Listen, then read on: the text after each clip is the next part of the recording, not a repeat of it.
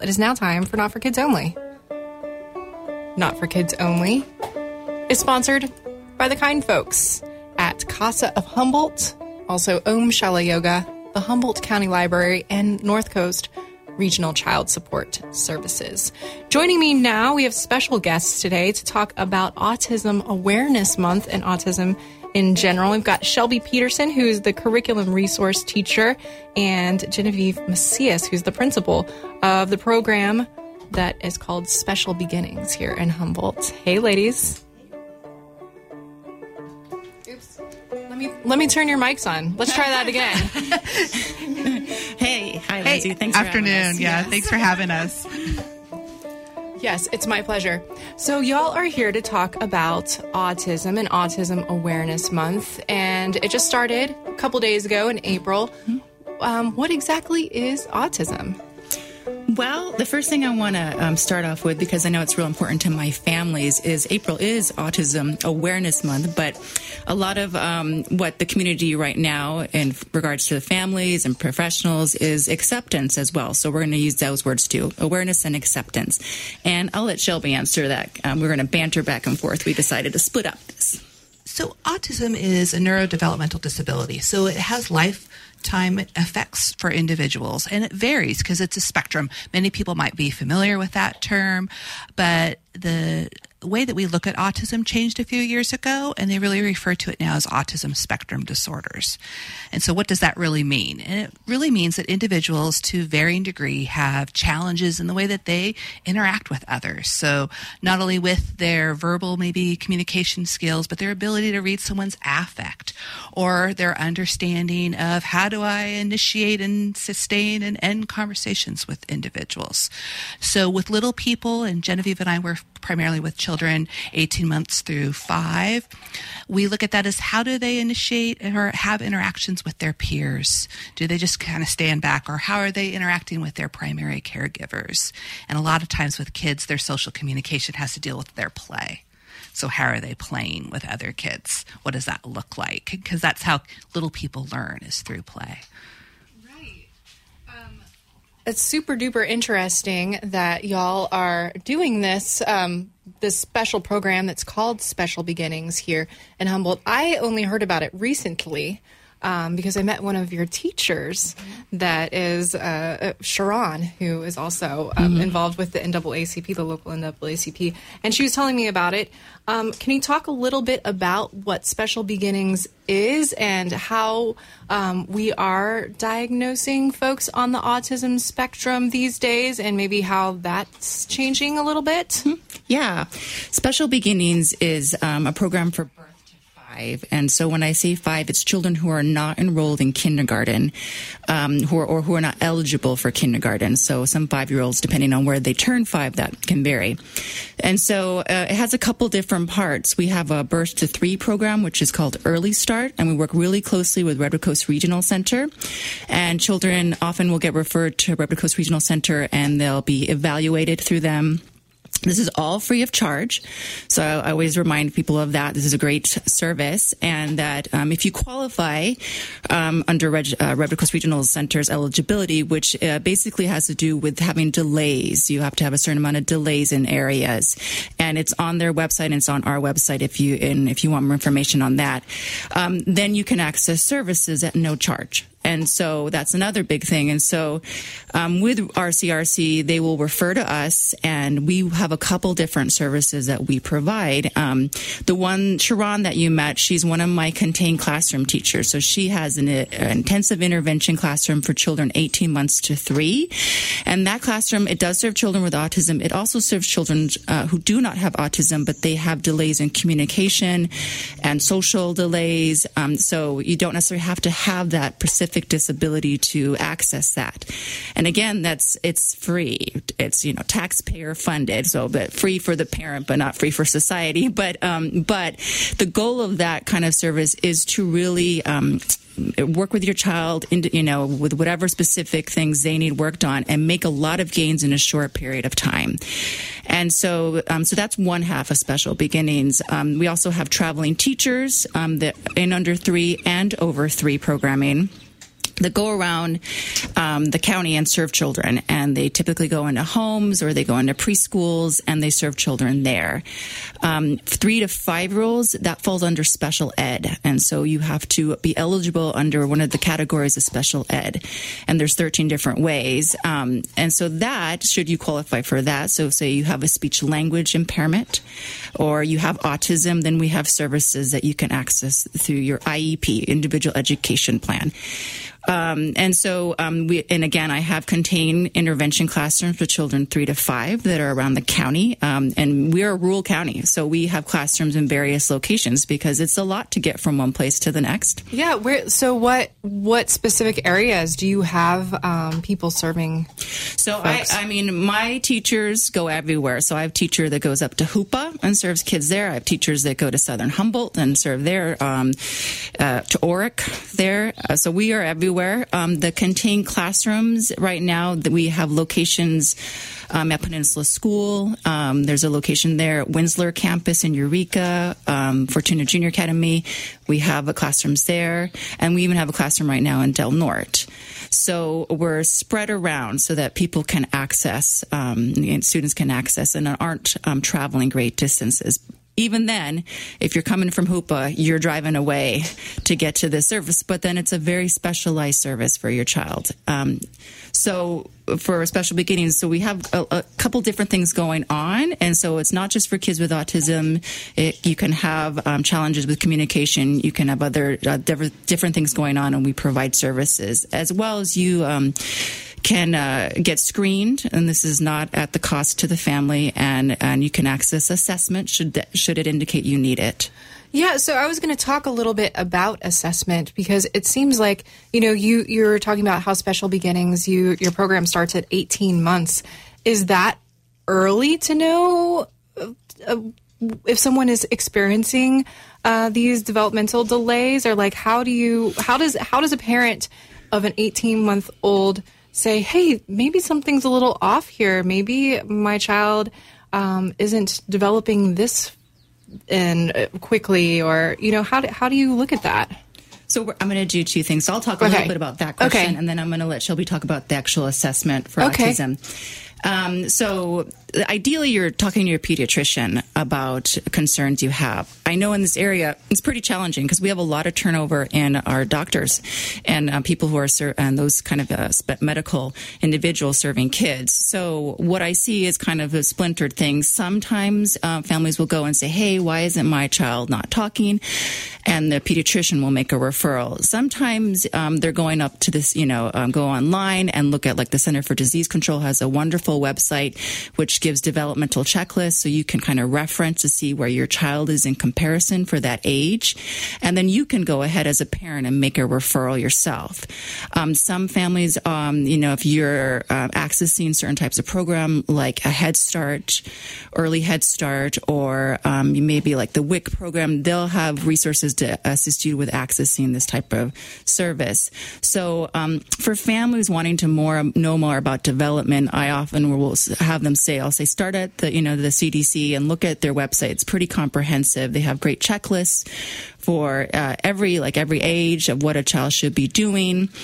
Um, for autism specific, um, if you have a concern, I, I, there's a couple great websites. Um, the internet is scary, so be careful just typing something in.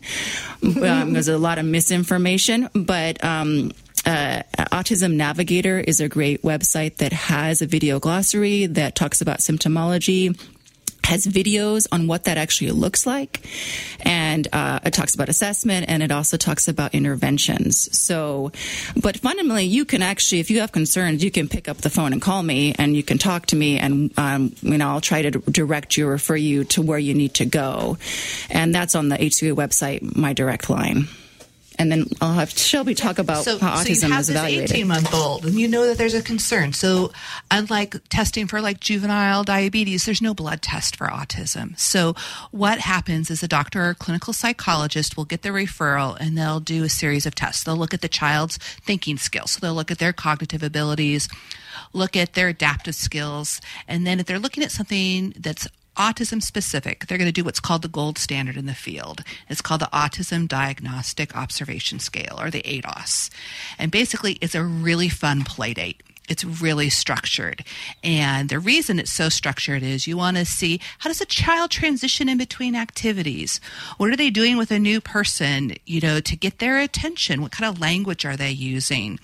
How do they request things? Are they able to kind of integrate their gaze? If you think about even a 12 month old who doesn't have language yet, if you walk into the room, they're looking at your face. They're using a distal point where they're pointing at something and they're looking at that and looking back at you. And so in the structured play date, you set things up for the child to show those skills so that you can see if they have them or not.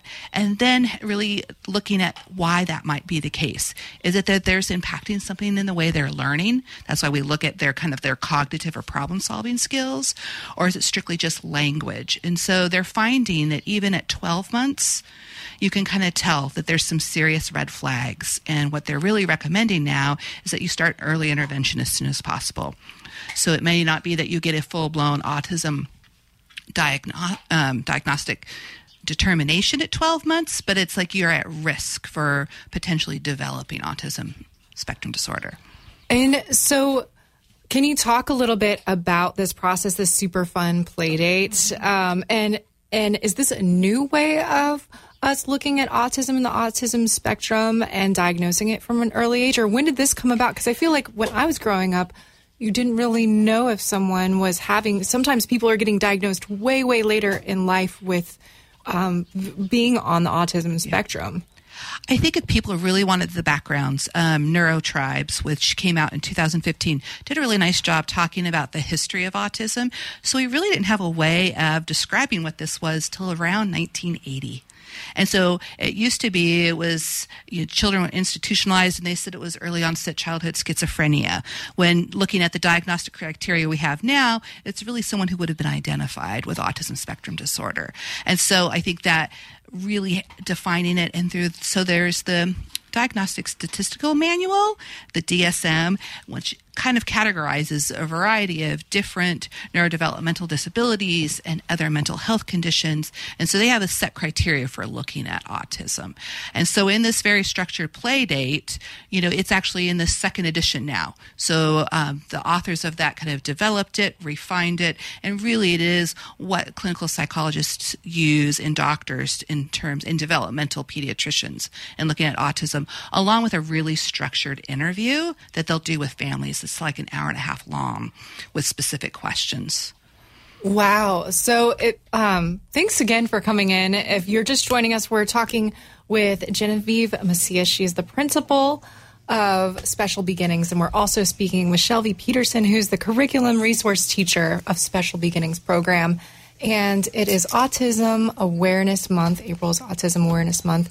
Um, you were telling me a little bit off mic or a little bit earlier that there is a local group that's um, families have organized together to support one another um, who have who have children with autism or people who are autistic are on the spectrum themselves. Can you talk a little bit about what that is and they just changed their name, so Shelby gonna have to help me. Humboldt, Humboldt Autism Alliance. Alliance. And actually, um, having been um, with Special Beginnings, I think 13 years now, I, I, know many of the, the families that are in this group. And this month, they're doing a number of different um, events um, to raise money. Their particular group has um, given has grants that they do locally and provided to different teachers and uh, different schools, um, you know, different types of resources they need to serve kids with autism. So, um, you know, I think that's the great thing about grassroots organizations. Um, it is families seeing that there's needs and stepping up, and they have. And um, so I don't know. That's what I know off the top of my head. I don't know if Shelby wants to add anything. No, and they're in their 12th year, I believe, this year And so I feel like the feedback that we get from our families is that it's wonderful how to have that support ne- network for them and to also be included in the community. And so, how can their child learn how to go to the movies or access swimming? I think water safety in Humboldt is huge for families because we have water everywhere. And so, that's a big emphasis that they have on grants for children to learn to be water safe. That's awesome.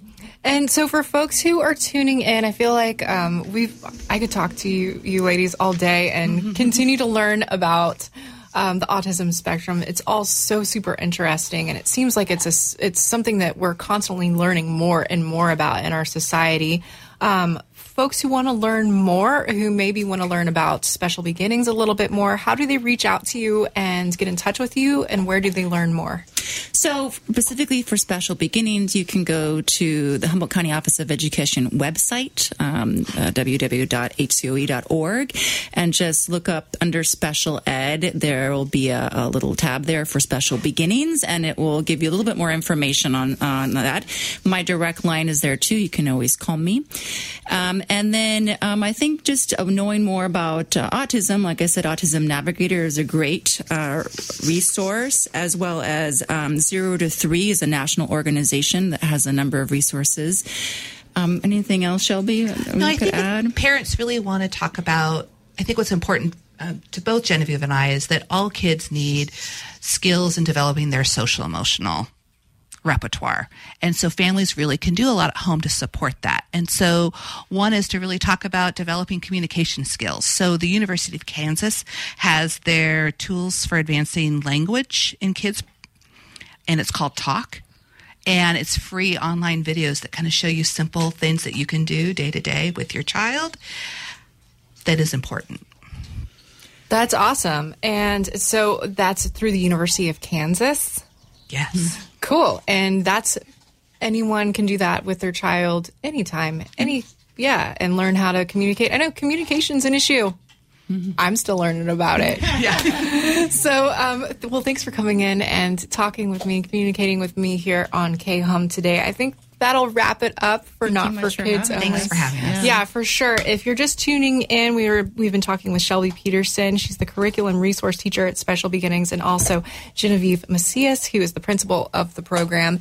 And I'll be podcasting this particular conversation up at khum.com. It'll also be up on iTunes here probably in the next couple hours, definitely by the end of the day. I wanted to give a shout out though to the folks who sponsor Not for Kids Only here on KHUM, those being the Humboldt County Library, Casa of Humboldt, Om Shala Yoga, and North Coast Child Support Services. So we wouldn't be able to bring you programs like this without those people. We're going to hear a little bit more about what they got to say, and we'll come back and we'll listen to some more music together here on KHUM.